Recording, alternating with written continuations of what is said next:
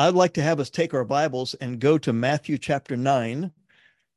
And we'll be in a few passages of scripture in our time, and we're getting a little bit of a late start. So I'm going to talk as quickly as I can. If you can listen as quickly as you can. Um, and this is a, uh, a result of a conversation I had yesterday and then a, another one this morning with some folks.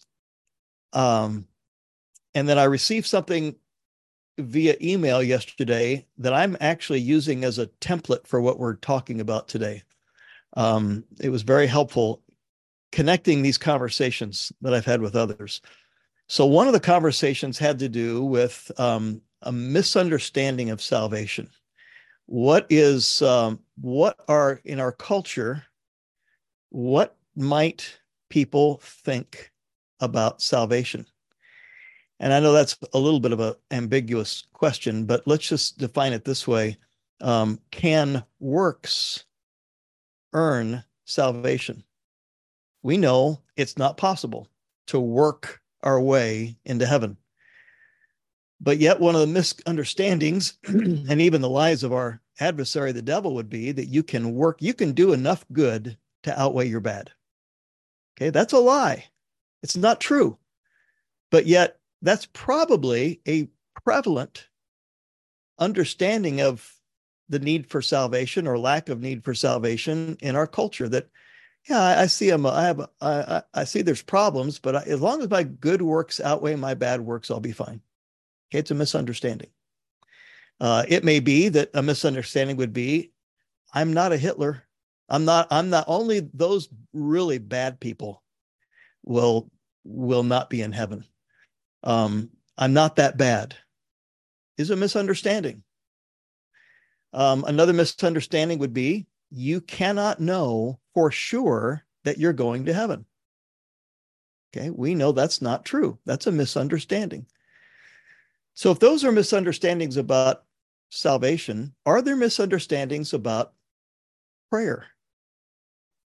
In other words, if we would say, why wouldn't there be seeing the need, why wouldn't there be more people trusting Jesus as Savior? We would actually say then, why don't we see more people praying? Why don't we see prayer as a bigger component of church life than it is? Why don't we see our 100 people on this call? And um, some misunderstandings about prayer might be that it's boring, that it's lifeless. Um, and I would say there is an aspect of prayer that can be boring. If you're praying for the same thing over and over and over and over on a day by day basis, maybe that might get a little bit redundant, might be a little a little bit mechanical. Um, doesn't need to be, but it might be. It might be just a, a misunderstanding of prayer. Um, we might also say, if you look at some of the prayer meetings of our churches, that prayer is for old people. and um, often that is the case. Often, not always, but often in prayer meetings, it's the gray hair. And I have gray hair, so I can I have license to say this. But it's for old people. That young people are not compelled because when they come into a prayer meeting, it's all old people, right? Um, often prayer warriors are referred to as old people, or old people are often referred to as prayer warriors. Um, and as has been said, sometimes the reason, I mean, it's, it's been said, the reason people don't come to our prayer meetings is because they've been to our prayer meetings, right? So that's uh, that's a, a misunderstanding of prayer, or, and this is, I think, a big cause of a misunderstanding of prayer, and that is that it's easier to see the, the, the benefit of our work. So if I study hard for Sunday and I have to preach on Sunday, um, it's easier to see the, the, the fruit of my labor in my diligence rather than in my praying. Um, and I, wrestled through this in pastoral ministry. Um, it's very easy for me to study more than I pray. Why? Because Sunday's coming. And if, if I'm not ready on Sunday, people will know it. people may not know that I haven't prayed. So, yeah, there's a there's a, our misunderstandings of prayer. So, um, I received yesterday uh, a, a, a an email that listed fruits of prayer in the New Testament. Fruits of prayer in the New Testament. And I'm just going to go through a few of these. I happen to be at this point um, giving the the meditation on Friday as well this week. So it may be that we cover some now or some and some Friday. But um, here's some fruits. This is reasons that we pray. Um, and I and I'm I'm going to preface this, and I know we're not to Matthew nine yet, but I'm going to preface this by saying, probably, if somebody, if we were to say, "What's why do we pray?" the average answer would be to get things. Okay, we pray because we're sick, or we pray because we need money, or we pray because uh, we're traveling. So we we pray to get things, and that's not untrue. It's just not the whole story. But yet, for many Christians, that's the reason to pray. So, but that's not all of the reasons found in the New Testament to pray. So here are some other reasons to pray. And focusing on the other reasons could actually help fuel the fire and put wind in the sails for prayer in general. So, Matthew chapter 9 and verses uh, 36 through 38 read this way But when he saw the multitudes, he was moved with compassion on them because they fainted and were scattered abroad as sheep having no shepherd. Then saith he unto his, his disciples, The harvest truly is plenteous. In other words, it, um, I've had occasion to stand in some winter wheat fields in Colorado that are just about to be harvested. And you look through the acres and acres and acres of ripe wheat, and you would even you would say, um, the harvest is plenteous. You would even say, what a huge visible harvest. This is what Jesus is saying. Yeah, the harvest truly, truly is plenteous, but the laborers are few. So what's the answer? Pray. Pray ye therefore, and this is obviously praying to get, but it's not just getting selfish things, it's getting harvest harvesters. Pray ye therefore, and we could even say, bow your head, maybe get on your knees, fold your hands, whatever whatever prayer posture you're going to adopt. Pray ye therefore now, do it now. Pray ye therefore, the Lord of the harvest. And um, it's my my belief that the Lord of the harvest is the Holy Spirit. You may challenge that. Um, but pray ye therefore, the Lord of the harvest, that he will send forth laborers. So this is the these are the people that that that drive the equipment, or these are the the people that walk through the the rows of corn or the wheat, whatever. These are the the hands that are harvesting, right? um, that he will send forth laborers into his harvest. So, one reason to pray, at least, is um, that gospel workers would be generated. That gospel workers would be generated. We can even say that gospel workers would be discipled. So, these are people that already know Jesus Christ as Savior, but they may be sitting in the pew.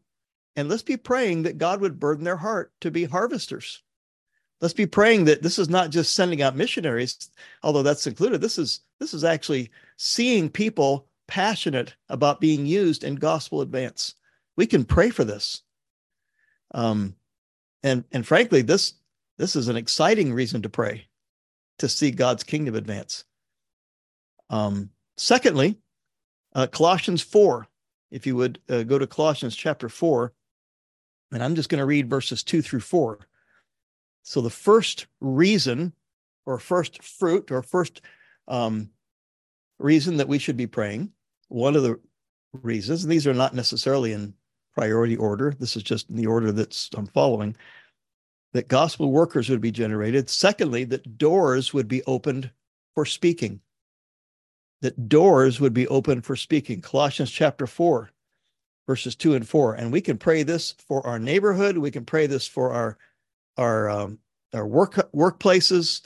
Um, Colossians 4, 2 through 4. Continue in prayer and watch. I love that. Open your eyes. Okay. yes, pray, but also then match the praying with opening your eyes. Look across the street. What's your neighbor doing? Um, I'm not talking about weird things. I'm just saying, I'm just saying, you know, don't, don't get the police called on you, but uh, pray and then open your eye, watch, be alert. You're praying, watch what God might do and watch in the same with thanksgiving. God, I thank you for what you're going to do. I thank you in advance for what you're going to do. And this came to mind, and I'm watching the time here. This came to mind, and I was sitting uh, in a man's office this morning, and I was recounting to him some of the things that God is doing through Acorn Global Advance. And he started by taking notes. And uh, we call these boat stories, and there's a reason for that. I'll, I'll hit that another day. But um, um, and then he set his pen down and he just crossed his arms and he listened. It was almost like, I cannot believe what God is doing. I don't want to take, I just want to enjoy what God is. This is the what I what I thought of when I when he said that and had that posture. Um, continue in prayer and watch in the same with thanksgiving. God, I cannot believe you're using me this way. I cannot believe you're answering these prayers. Um, with all praying for us, this is verse three of Colossians 4, that God would open unto us a door of utterance. Wow, that person has been hard to the gospel. That person has been the prodigal. I cannot believe they just asked that question. We're praying.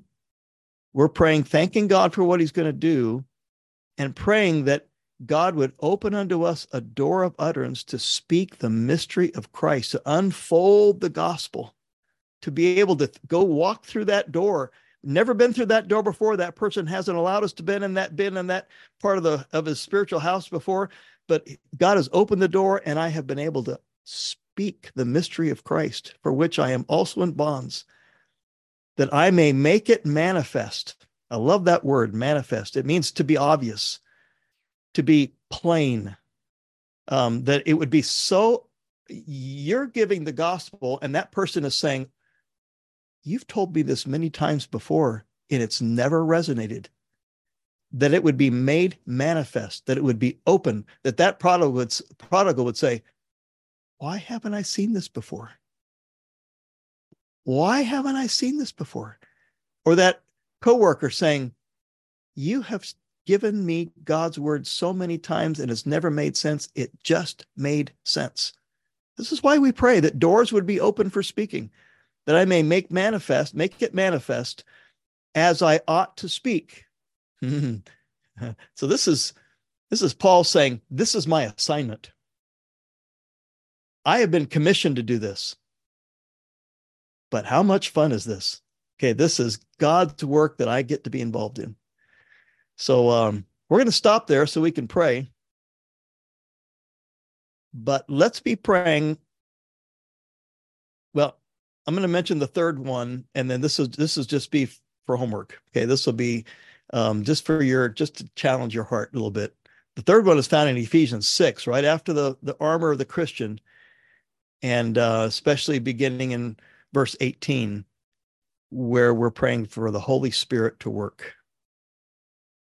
That's that's revival praying. That's awakening praying. That's gospel advance praying. But at least these first two we can consider today gospel workers would be generated and doors would be open for speaking. This is fruits of praying. And we could even say fruits of praying together.